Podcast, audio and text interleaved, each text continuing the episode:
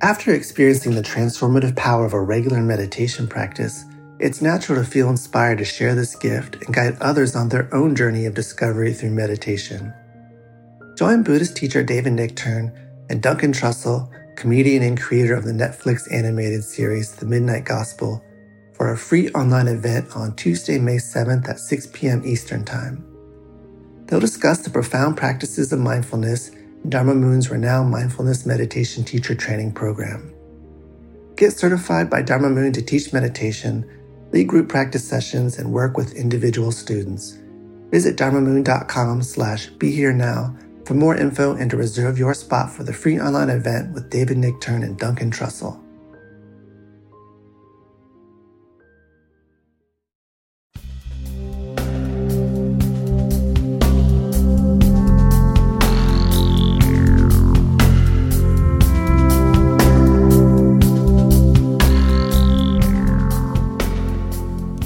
Hello, welcome to Mind Rolling, another episode with me, David Silver, and Me, Raghu Markus. two me's. And we're happy that you're listening because obviously you are. And um, do we have a theme for this podcast? No themes. Remember, we, we gave up themes. Yeah, there's no such thing as themes. They're No. false. Yeah. So we're just gonna um, we're just gonna talk about things we, we that are good. Well, no, I have going something. Yeah, you do have something. That's right. No, I have something to tell you. Oh, Um, but uh, you know what? I'm going to play you a song first. Okay? oh yeah. You want to hear a song? yes. You like music.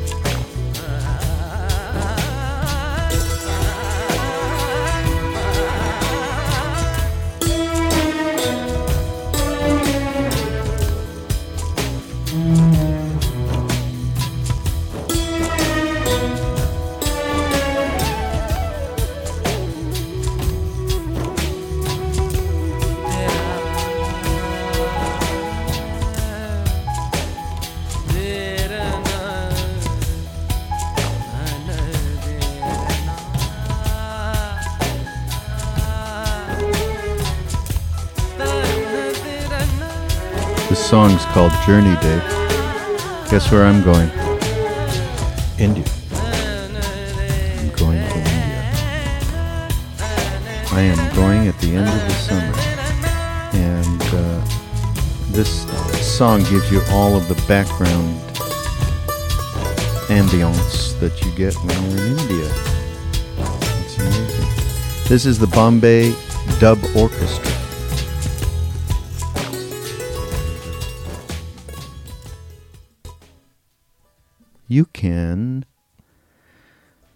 Gee, hopefully you could find it on Amazon. Uh, right? Of course you can find stuff on Amazon. the iTunes Music. store. Uh, yeah, I think so. No, iTunes doesn't give us anything. I'm trying to. All right. Uh, Um, we we do need to have advertisements here. Jesus, you're making it even harder than it is. Yeah, my brain was working there like a real person, you know, not like someone trying to push something, but you're dead right. Amazon. Get be pushing. Yeah, Okay. iTunes is nice, but forget it. um, Amazon, Bombay. Dub orchestra from uh, it's a, it's it's a, actually a music sampler from Six Degree. I bet you can get it for free. Yeah. It's called Journey, and uh, we love that label. Uh, there's a lot of fantastic music on it. Uh, so, uh, but this this is my announcements, my official announcement that. What are you going to do? Are you going to do these podcasts alone? Uh, no, I could do it from India on Skype. How about that? that's a very good idea because it, you'll be so Indianed Indianized. out, Indianized, and I will be the same. So it could be not Indianized, but what I am now. lobotomized more Right. likely is what Right, happens when you go there you lose your mind as soon as you get off the plane you smell those smells which is a mixture of the most beautiful perfumed incense in the world i mean non-perfumed there's other perf- the, the flower perfumes with the incense Mm. and then you have the rot that's on the streets you know from human feces to death itself mixing in with this life and this incredible exuberance and you get off the plane and you take a big breath of that and your mind actually gets blown and leaves for however long you're going to be there and whenever it tries to come back india actually takes a sledgehammer and smashes the shit out of it so um, that that's why It's just so. I mean, it's so unpredictable. Like last time I was there, I was in Delhi, and this doesn't sound like any kind of Indian experience, but I was invited to a lunch at the Italian embassy. I went. Um, a very beautiful young diplomat.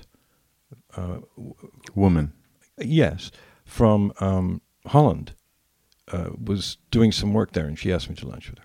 I found her on the street. She was completely lost and crying. no This is true. No, it's true.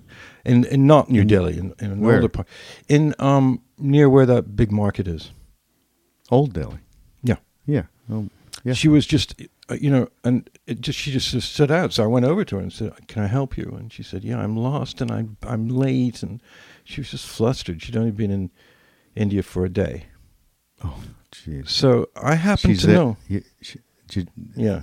get a taxi, lady. What's the problem? Well, look, you know, so I, I sort of knew where the embassies were. I didn't know where the, and I directed her. And so anyway, the thing is, I had lunch and I came out. There was supposed to be a car waiting, you know, because you can't drive in Delhi. You, you, people, you know, you get a car, as you know. He didn't come. The driver. A driver, and he just didn't come. And uh, cell phone, forget it, nothing worked. I mean, the cell phone worked, but he didn't come. And it was a little weird because it was 110 that day and 100% humidity. And there was no shade outside the embassy, and I couldn't get back into the embassy. And it's a really weird part of New Delhi. It's like totally sterile. And yeah, there's nothing. Just big, big uh, Yeah, boulevards walled-off with buildings. mansions. Yes. So I was really, and I was there for 20 minutes, 25 minutes, 30, like that, and I started to freak out. I had no water. I was beginning to get dizzy. Suddenly, this other cab comes. Wait a minute. What happened to the woman? You you got her back. She was she was in the embassy, and then she continued to do some work that afternoon in the Italian embassy, And- and, I just left. I mean, I wasn't. I didn't work there. You I- have to get order a car before you leave. no, but the car that I came in promised me that he would pick me up at Oh, an exact time. So don't worry, I'll be there. Yeah. So anyway, you know, so he didn't come. And I, but then another car came, another similar kind of cab, and passed me by a couple of times. This kind of a little square. Then he came, and then he stopped, and he said, "Are you all right?" And I said, "Well, my car didn't come," and I'm. I'm he said, "You're perspiring." I was really uncomfortable. He said, "I'll take you wherever you want to go." And I said, "Well, aren't you here to pick someone?" He said, "Yes, but I'll be late. I'll take you." Wow. He took me to Vikram's house. Yeah. His, your friend. You're my friend and our friend. And and I got out and I said, "How much is that?" And he said, "No, no, no. Uh, you, you appeared to be in difficulties." And uh, I wanted to help you. No rupees. No rupees. I offered him a tip, nothing, and then he drove away expeditiously. See, that's the thing. These it's so it's bizarre. insane. you can't get anything in India without bribing. Never mind Yeah. paying them what you owe them. Yeah, yeah, I know. But, but then again, there are people. I dropped some papers somewhere in Delhi that day later. I didn't know, and then I noticed a guy was very timidly following me, and I it was weird, and eventually I stopped and walked backwards to see him. I knew he was doing this, and I said, "Excuse me," uh, and he said, "Oh, you dropped these papers." I thought he was going to rob me, and it's so paranoid, stupid Westerner British nonsense. And he was just there to give me the paper. I mean, I'm not being Pollyannish about it because you know India's got some very dark sides, as we know. Yeah. But I've experienced nothing but you know wonderful, lovely love there. Yeah. Well, we have the advantage of having a huge family there, and we can, you know, you just make a phone call before you go, and then you're you're taken care of as you were and as I have been. So, but yes, uh, that's the beauty. Anything can happen any second in India. The chaos and the anarchy is is incredible. But for those of you who do end up going, of course, we'll give a. Uh, well, you know, write to us and we'll give a little prescription about what you should do and take with you and look out for. Uh, and if you're fairly conscious and aware, you're you're going to be okay. You know, I mean, there are things that you absolutely cannot do that we read people doing and getting in trouble. But uh, all right, enough of that. I just wanted to let you know I'm going to India, and maybe we can do a Skype there. why Because not? Why not? Well, it, it, why depends. You know, the broadband only works in the big cities, basically. So, uh, but it may it may be better. It's you know, so that wouldn't that be a gas? Yeah, I mean, if there's a little reduction in resolution, it'll people will understand. yeah. Resolution is that the right word? Not really. Uh, no, not at all. Um, Okay. What was on your mind there before? I interrupted with my whole going to I India have thing. no clue. It, you know, it's just gone in in the ethers. Um, but um, I, I had a little. We had a little conversation. Uh, my, uh, your wife, Saraswati, and myself, because I happened to say at one point. She, she said, "I think do that rather gingerly." We were cooking something, and I said, "Oh, I love that word gingerly." I, I, just I'm so glad it came up and I can use it. So we then came up with the idea of five words randomly chosen that we would somehow get into this podcast. And I just promised her a few moments ago that I would do my best. They're written on the Do you maybe do you want to do the podcast with her instead of me? yes, absolutely. Um, All right. okay. I mean, you. uh, No, no, no. I don't want to employ a laissez-faire attitude. Laissez, only- laissez-faire was one of the words. Okay, so we got that out of the way. So um, I don't want to employ a laissez-faire attitude to this because And people you are don't want to be they- jute either. You Jute, don't want to be jute. Jute. Which means uh, in Hindi, since we're talking about India, liar. Jute. Right, right. um, But for those of you who are still with us, uh, Raghu did read something. Are you ready for this? Uh, on the, um, uh, you know, that well, actually, you know, people have been. Uh, we've had some letters uh, around one particular ah, yes. subject. So uh, I was thinking about it, and it's around uh, right livelihood, as the Buddhists would say, or you know, working at something and still uh, coming from not not separating your life out between your work and your spiritual path. It's all one. There is only one thing going on, uh, and yet people have jobs that. Um, really are, are difficult in that they support everything that takes you away from being connected in, in a hard place at the very least, or even just being, you know, not being pulled by all of your emotions one wildly, uh, and and you get triggered. Uh, at many many people get triggered at jobs and so on. So, how to deal with that on the spiritual path, but. Uh, so the thing that I saw was uh, it was it struck me. It was an article around uh, enlightenment as big business. Actually, there's some pretty funny things in here. Um, the commodity that spiritual teachers in the New Age sell in the free market is called enlightenment. Enlightenment is intangible and not well defined as a product. The cost of production and storage for enlightenment are very low. and so there's always plenty in the inventory to sell. of course, there's the cost of marketing enlightenment. Still, even with that expense, the profit margins for this product or service have the potential to be very large for the established experts or the spiritual teachers.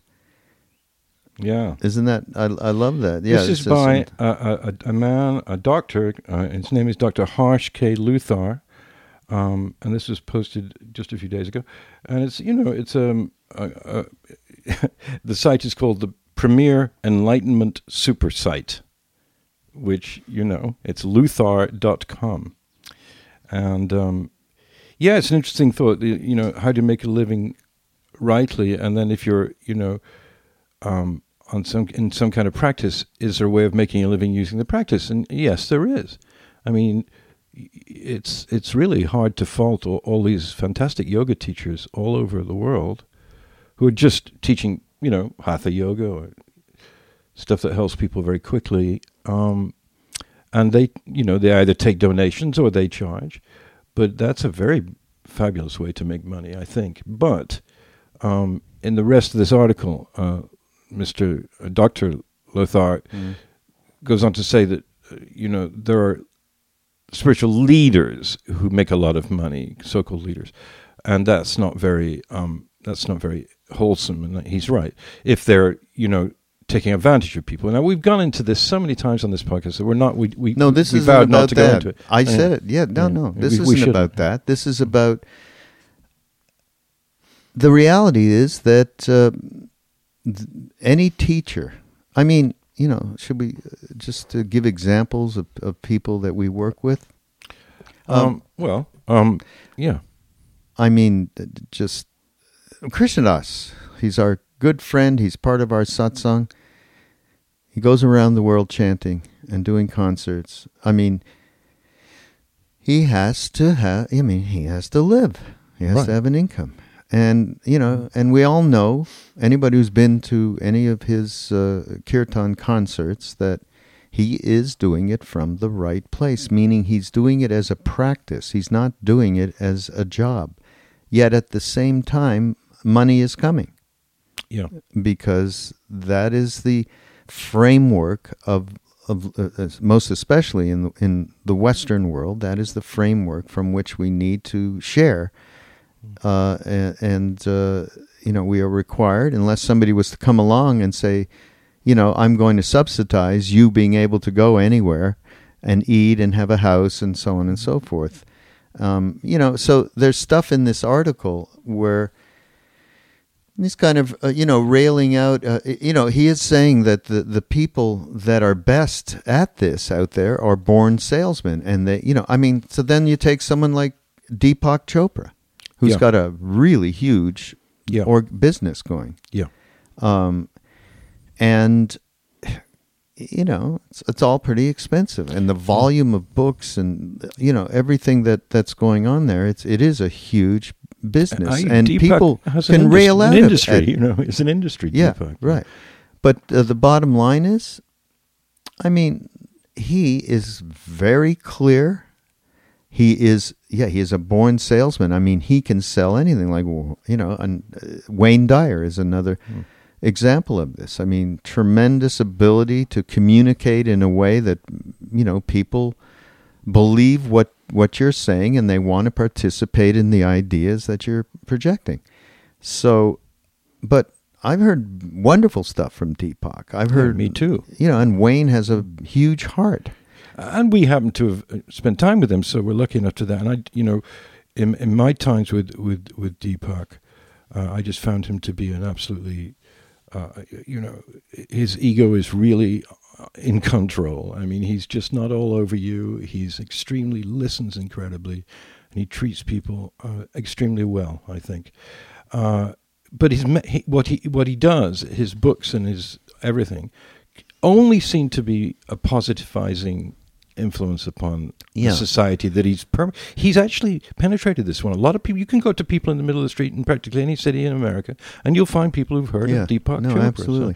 and he's good. He's good. I, I, I, think the fact that he's making money is is fine. He doesn't. He never says he's a guru or anything like that. He right. does No, he doesn't. But the but the re- the reality is that uh, we don't know. I mean, there's no way for us to know about anybody in terms of is there you know how lost are they still? I mean, teachers are are human beings that they're not at you know they're not siddha they're not enlightened you know this word enlightenment gets bandied about like it's a Yeah. you know candy cane i mean it the the true enlightenment is by these masters that we know of from the last century ramana maharshi swami nityananda shirdi sai baba Kalu Rinpoche. yeah i mean so uh, karmapa.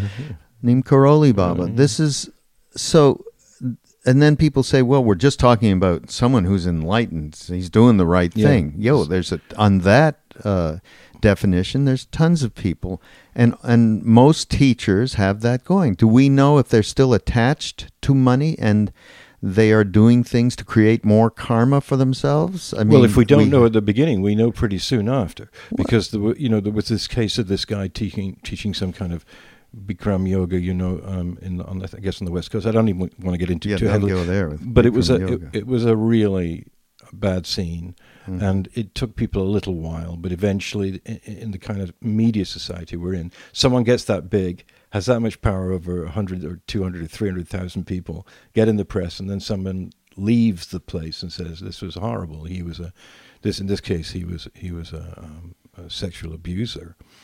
But you know, it, there's two types, right? There's people like like Wayne and and Deepak who are you know don't claim anything and and are, are very righteous individuals. We happen to know that. I mean, they're lovely guys.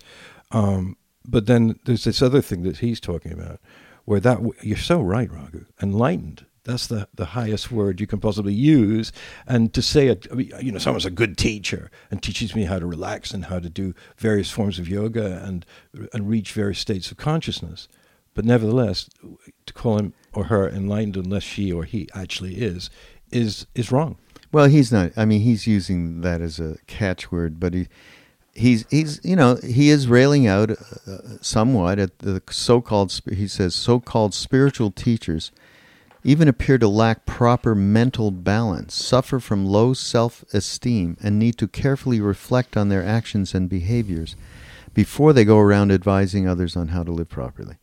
So, but you know, so there are teachers out there that are limited, and you know, they're the lowest level of them is they're more attached to possessions and you know, sex, drugs, and rock and roll. Period. And then as you get, you know, as the teacher gets more pure, he's not interested in those things, and that would be the level of, uh, you know, of of, of Wayne or, or, or Deepak uh, in my mind.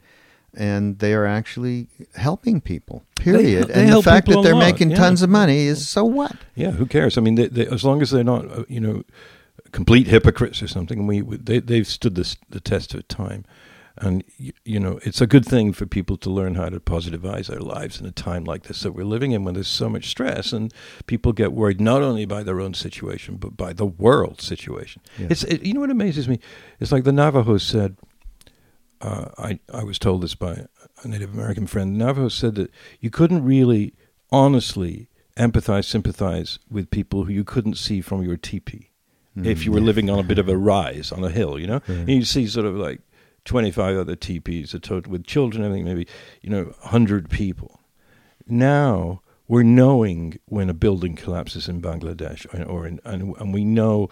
I mean, in other words, it, sometimes people say to me, "Oh, it's terrible. There's tornadoes and monsoons and t- cyclones all over the world." Well, we know about them now. They've always been there. Are they worse? That's a whole other conversation. Mm-hmm. I myself um, don't want to sound like a, a fuddy-duddy here, but I'm yet to be convinced that like the tornadoes in Oklahoma are any worse than they were 500 years ago. I don't know that. We don't know. They're just people living there now. So that's a whole other tack to go on, Well- which is what do we believe is true? I think that in your case, fuddy duddies might not know.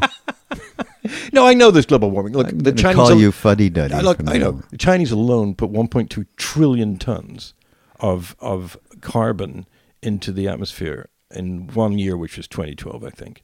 Hmm. Well, you know, so I mean, I think uh, America puts more into it. I know I think China's in the lead in this. Is They, they've got the gold medal, I think Uh-huh. now. We've reduced. No, the United States since that that you know the, that conference, um, Kyoto, they've reduced their carbon uh, by it's by about six percent, I think. So th- there is because of wind farms and solar and God, there is some Hmm. improvement here. China and India are the main Mm, God, India. problems here. Do you know that once I was in a taxi in Delhi? This is uh, before they cleaned it up somewhat, and um, I wanted to. I had a beedi, a little Indian cigarette, and I wanted to light the beedi, and uh, I had a lighter that wasn't really firing up. It was Indian, right? I don't know. Maybe it was out of uh, gas, whatever. So I flicked it and that thing lit up like a torch in the taxi. There was so much carbon dioxide. Oh my god! I want to go back. Yeah, but I mean, India's trying to catch up. This whole thing? Yeah, they want to. they They want to be like nothing, They want to be like us in terms of you know. Uh, Oh, having horrible. water coming through the taps and Yeah. the lights working. and everything. You can't blame them for this. Yeah, no, you no, can nothing. if you want to blame know, them. I- I personally nothing's going to help there. I don't All right, think. let's- Um, no, let's but I wanted to go back. Yeah. Not moving on. I want to move back, Okay, and I want to. Whatever. I want to talk about. We talked about these enlightenment businessmen, all right, and he calls them enlightenment businessmen instead of spiritual teachers. yeah, Um, but in terms of it being obviously these people, all of us, we all have jobs of one sort or another, and um, it's very easy for any of these, you know, quote unquote spiritual teachers. They can certainly their whole job is to work on themselves, right? so that they can be more present for people and elucidate the thoughts and philosophies that they have in a way that people are going to uh, get uh, help, right?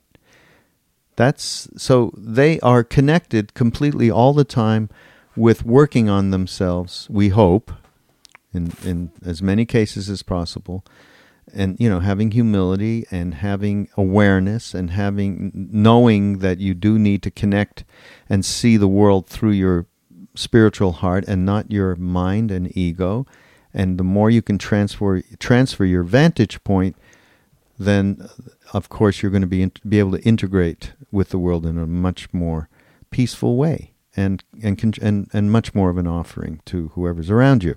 So this is easy. They're doing this supposedly, right? This they have the opportunity because that's all they're talking about is that stuff, right. which is you know working on ourselves, and that's all we're talking about. But now, what about uh, somebody who is working either at a menial job or even worse, because menial isn't that that's almost uh, you know you can put on some headphones and listen to our podcast while you you know cut the grass or whatever it is you're doing. Um, but i'm talking about people that are in a job. Let's talk about somebody who's in a job he or she is in a job that they love. They love this work but they're in a really bad environment. The people around them are so self-interested and looking for ga- we've experienced it because Dave and I worked at uh, Mercury Records uh, at, uh, many years ago, and all around us was were people um, completely antagonized by each other, wanting to step on it and get ahead. So you were dealing with this really basic first chakra survival kind of stuff and third power all the time. So you, let's say you're, you know, we love music. We were protected for various reasons um, that made it quite easy and enjoyable for, for Dave and I back then. We're going to do a whole show on, on that. and We'll But talk we- about that. Huh? Yeah, but we knew, I knew, you did too, but in New York, I certainly knew people who would come to me sometimes and say, I can't take any more of this. And, and they were really good people who loved music and wanted to get music out to people. It was really that. Yeah, they wanted to get a salary, you know, they wanted to get paid.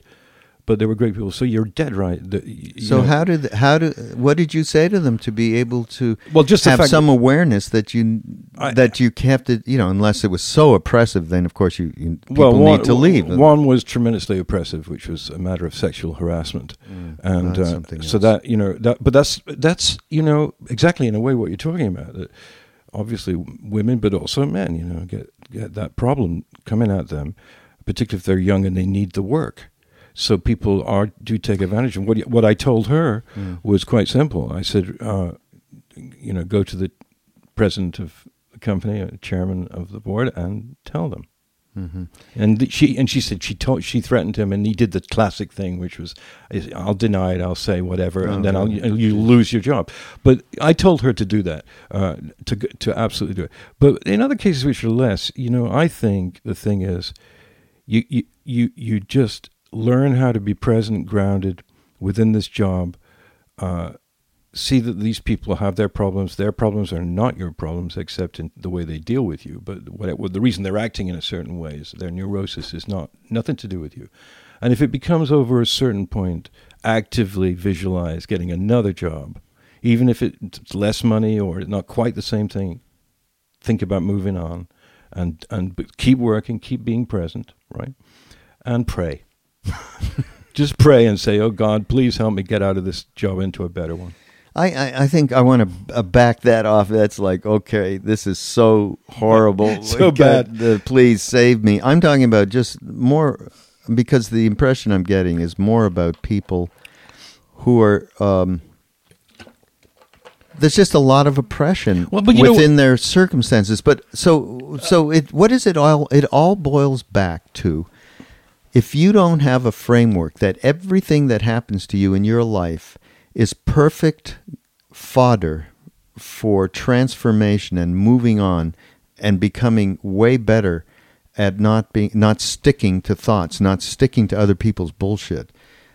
If you, you need that framework, absolutely that's the hmm. first thing that has to happen if you're to feel like you're you're integrating your life, your work life, your home life with so-called spiritual path which again there is only one thing and it's a matter how do you integrate them and it has to be from the point of view of understanding that it's all this is all stuff for transformation Yeah, it's all grist for the mill.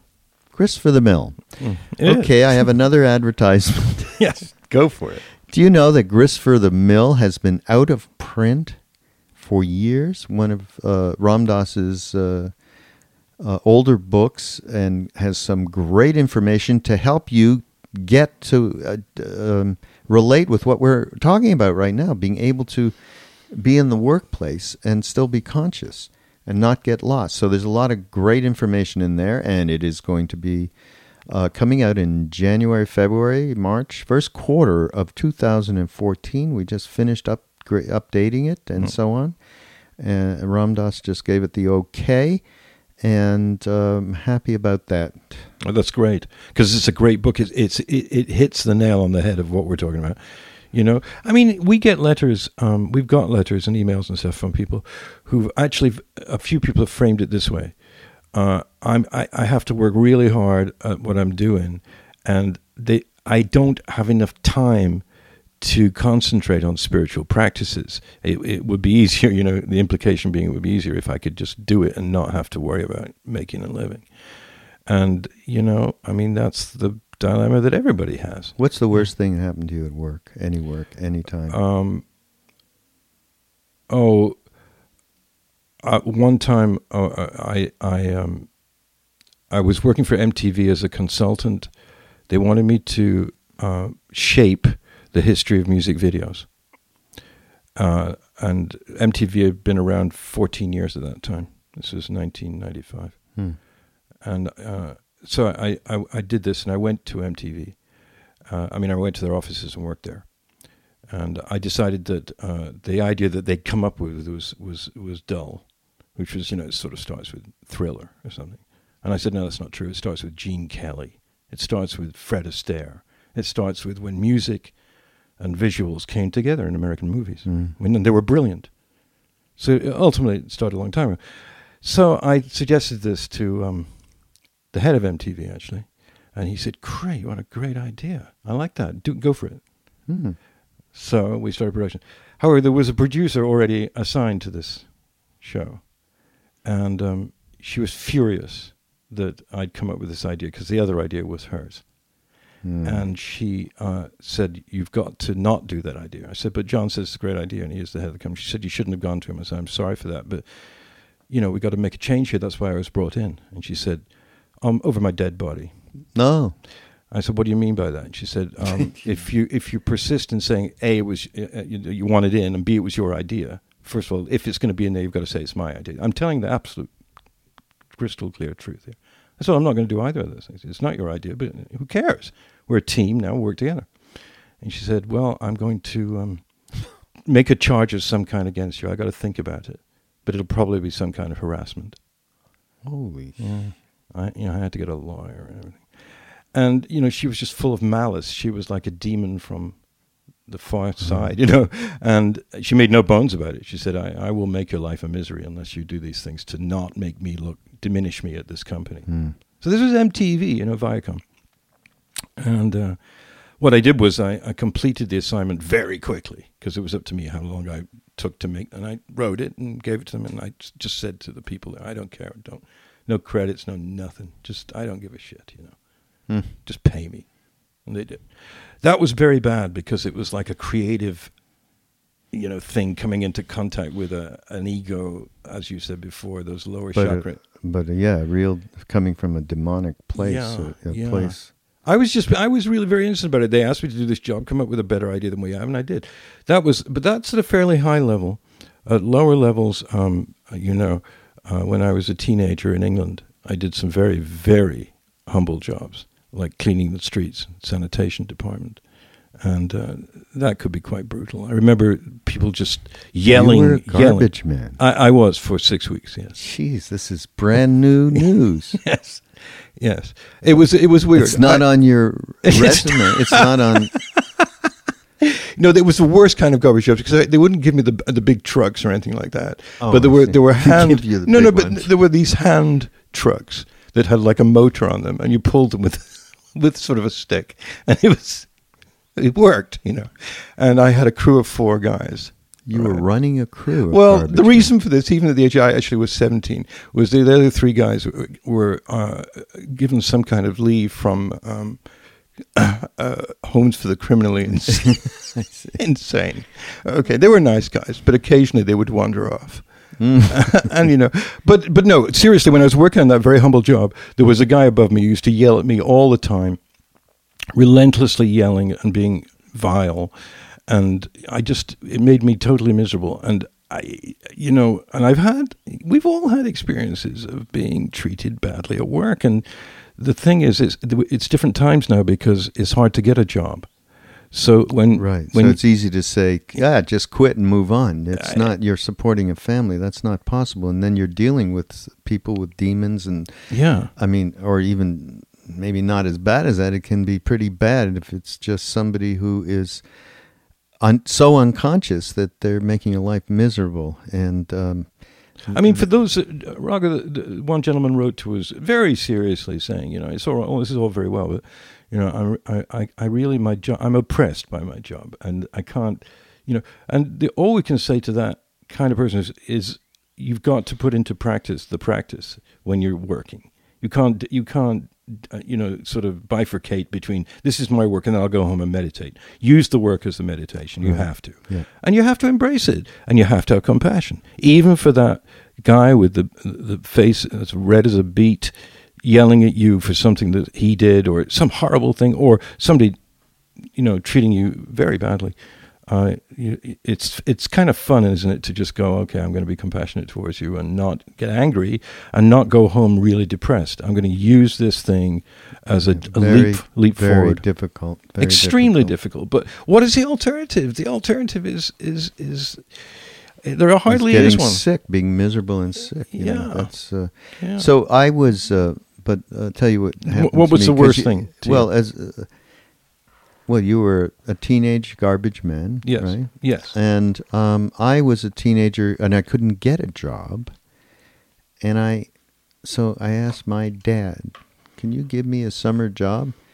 He said, okay. And he had um, a uh, color separation business before digital or anything. You would actually have, you had these huge machines that uh, that uh, did uh, the separations that were necessary to create film to print.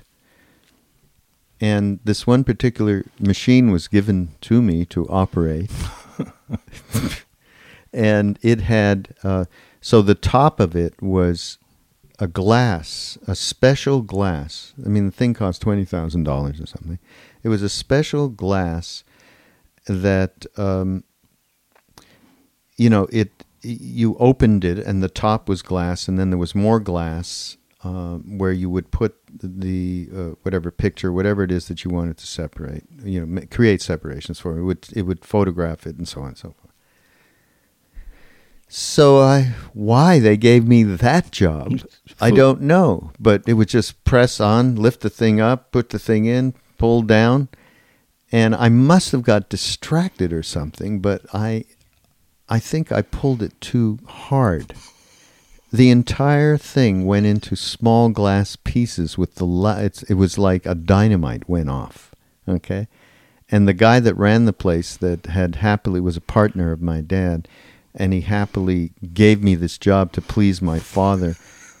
Talk about a face turning red, and his eyes popped out, and um, I was I was completely utterly devastated. That's the first real job that I but, ever. But I mean, this is it ruined Raghu, me. You deserve like some real heavy punishment for that. I mean, it's not. We're talking about people who are doing a perfectly good job. I mean, you were useless. Totally, absolutely, and I never got a job after that. Uh, you know, surprised. a real job. I haven't had a real job since then, since I was 19 years old. Well, you know, but seriously, this gets back to like a core thing of of of the guy that wrote to us, which is, you know, back in the day, um, we had freer lives back then because the economic situation was looser. Most of us came from upper middle class homes of some kind. We weren't struggling as teenagers or, or middle even, class. Yeah, uh, middle class. Okay, so you know, there was a fluidity I think that we we had both culturally because of everything that was happening in the sixties well, and seventies.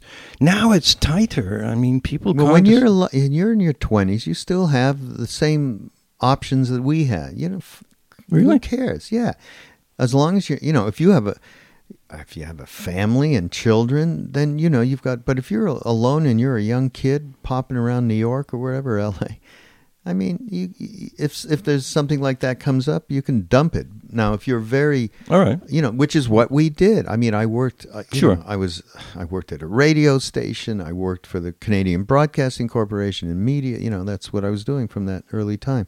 But then I spent years not doing anything, right? So uh, I think if you have the freedom to, you know, to, to do that, then then there is more more opportunity not to take that kind of bullshit that if we're talking about. Yeah, if you're single and and yeah. and you can you can be more devil you can be more. But you know, you are right now. There's far less jobs now than there was back then. When you you know talk about, I think back then, what few percent of people were out of work. Now it's seven and a half percent. Yeah, and not so, only that, it's it's a lot of the jobs that are available are not jobs that people want.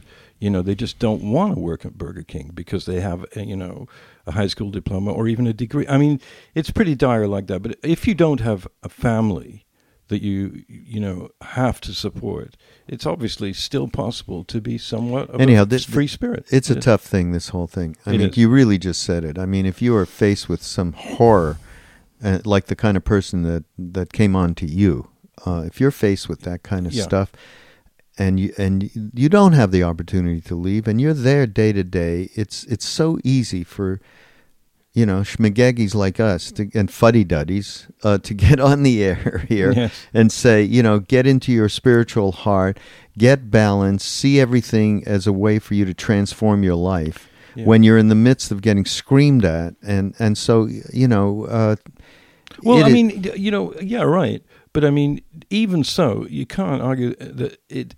If it's a situation you actually can't get out of, you're there. You've got to earn the money. You've got to pay the rent. You've got two kids. Whatever it is, what do you do? I mean, you can't just you know leave, and you can't necessarily allow yourself to get sick because you're being oppressed or or being really downright cheated.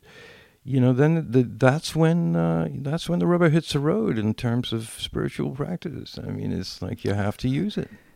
Well, I, and- I don't want to preach about it. I'm just saying that what alternative do we have here? Yeah, no. Where are you going to go with it? You know, you're right. Where are you going to go with it? You're going to just succumb to it and and be a you know and live unfortunately a very very angry uh, and um, solitary life because I- you you can't I'm- connect with anybody Yeah. after you get the.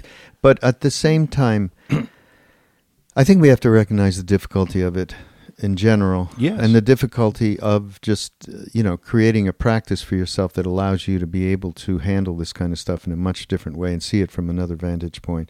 And for for everybody, and you know, I think the people that were talking to us about bringing up this subject of right livelihood, uh, you know. I think they all had kind of regular jobs. And Yeah, they it did. didn't sound to me like there was a lot of oppression. Well, if that's the case, then absolutely you need to be responsible for uh, for cultivating awareness. Yeah. You know, through meditation, whatever it is that you do, it doesn't matter. And and cultivating the idea that everything that happens absolutely is an opportunity to transform yourself. And you, you know, and so I I think then there's no excuse. I mean, it, it- that that is absolutely um, primary for to be able to integrate your you know your work and your home life. I mean, relationships aren't aren't much different. I mean, they can be really wicked, right? And we all know how difficult that is. Have we said enough about this? Yeah. And we can come back to it some other time, but there's only so much you can say about it. I mean, because people have their own exact contours, you know, where they work, why they're working, whether they have to work there.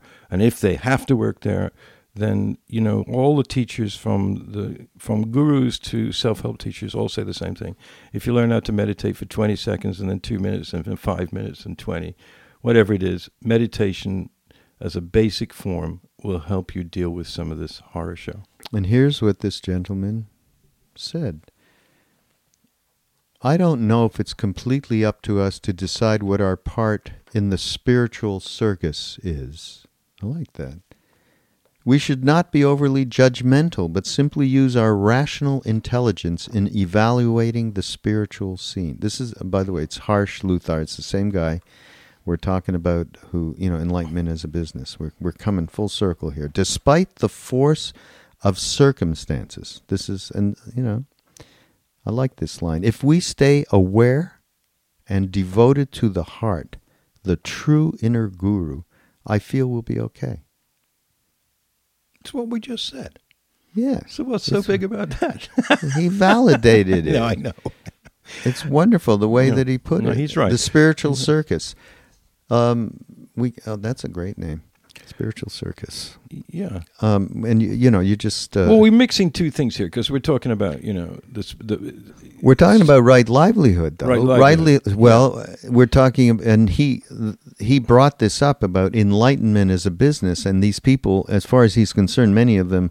It is not right livelihood because they are uh, using abuse, using and abusing people by taking advantage of them in one form or another, which obviously does go along go on big time in the West. It does, but on on on the on the counter side of that, what I was saying before is that there are so many on much smaller levels who've got yoga studios and various small small enterprises that that really do help people in the community. These you know, people, all over all over the world, and they're they're not they're not impure, and, and if they are, it doesn't matter because they're just teaching a simple thing. Or, or Well, that's- no, let's say it's, it matters, but there are, I just we've both met many people who teach yoga, for instance, who are just delightful people who make very little money at it actually, but keep at it and they, they continue to have classes through years and decades and people go to them and, and improve their disposition enormously. Yeah. So on that, so that's on the contrary.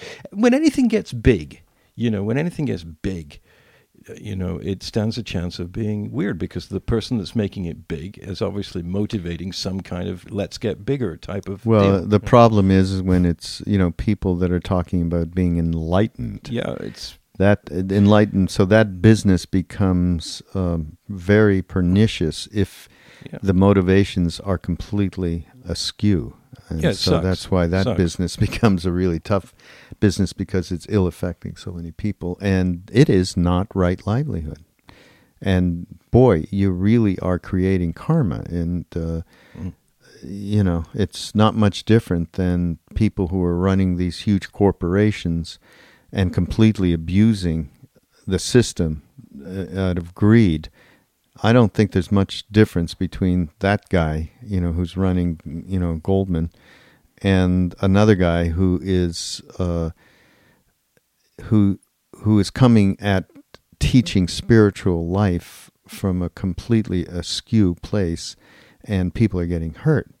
If they're getting think- hurt, yeah, if they're getting hurt, yeah. yeah. that's the criteria. If you're hurting another's heart or in any way hurting them, then you're you're you're not on any kind of right livelihood, no matter what the surface Yeah. picture is. So right livelihood is yeah, if you just bring to it, you know, a love of what you do and some awareness is a is a great start, I think, and that's uh, you know been my my own personal experience, um, and been very fortunate. And we're gonna we're let's talk about. Um, Probably not now because we're at the end of our little show here, but I would like to talk about our time at Mercury. I mean, we had some amazing times. Yeah, it was there great. and uh, this is about 20 years ago and it went on for about uh, oh three or four years A little longer for me because Right, you were there a little yeah, before. it's about f- almost five years actually because I was at Warner Brothers before then. Which and this is all involving our friend Danny Goldberg, Hmm. uh, who's a very uh, very enlightened. uh, we should have we'll have danny on here we'll have danny on here and Yeah. we'll uh, play music from uh, you know what we were doing at that time yeah. um, so okay do you have anything else you want to talk Um, well, uh, yes, I have to get these words in for your wife, Sarah. Oh, no, please. So yeah, You the c- words are: uh, we got laissez faire and uh, bomb was another one. So this, we hope this podcast has been a balm to your soul. And the other word which we can't use is Ghana. Lovely country, but I just thought I'd mention it. i could play you ghanaian music That would please Okay. her tremendously. yeah but i couldn't find it so. Okay, so that uh, so uh, Amazon um, is is a uh, you know a, oh you're going to push Yeah, I'm going to do an Amazon thing right now because look, and people are doing it. So thank you to all of you who who buy your things through our banner portal on mindrollingpodcast.com. When you go to our actual website, you will see banners for Amazon and Audible.com. Amazon, you can get almost anything at, and we get a small percentage, which helps us do this. And Audible.com, the same way. Audible.com is the number one spoken word audio um, company, and you can find almost anything on there. Things we talk about, they're on there, on many of them. Ram Dass and Pema Chodron and and millions of other things, and novels and everything. So go to uh, the site and you yeah. can just link to either Amazon or Audible, and it'll help uh, support what we're doing here. And he's right; we do appreciate it, and um, it's important to, just to keep the whole ball rolling. That uh, this support means a lot to us. So please do, and you can get a T-shirt. Oh, did you did you finally get your T-shirt? No, David is I- here right now, I'm, folks. I'm so- looking for them around the place. Okay, uh, we're, as soon as we get off, uh, we're, I'm gonna. I'll give you a T-shirt. Do you have though twenty dollars? I, I do somewhere. Okay, Um, good. Yeah. All right, so that's uh, all it is for today, and you know, let's keep these mind rolling. Keep your mind rolling with Mind Rolling Podcast. Love to everybody. Bye bye.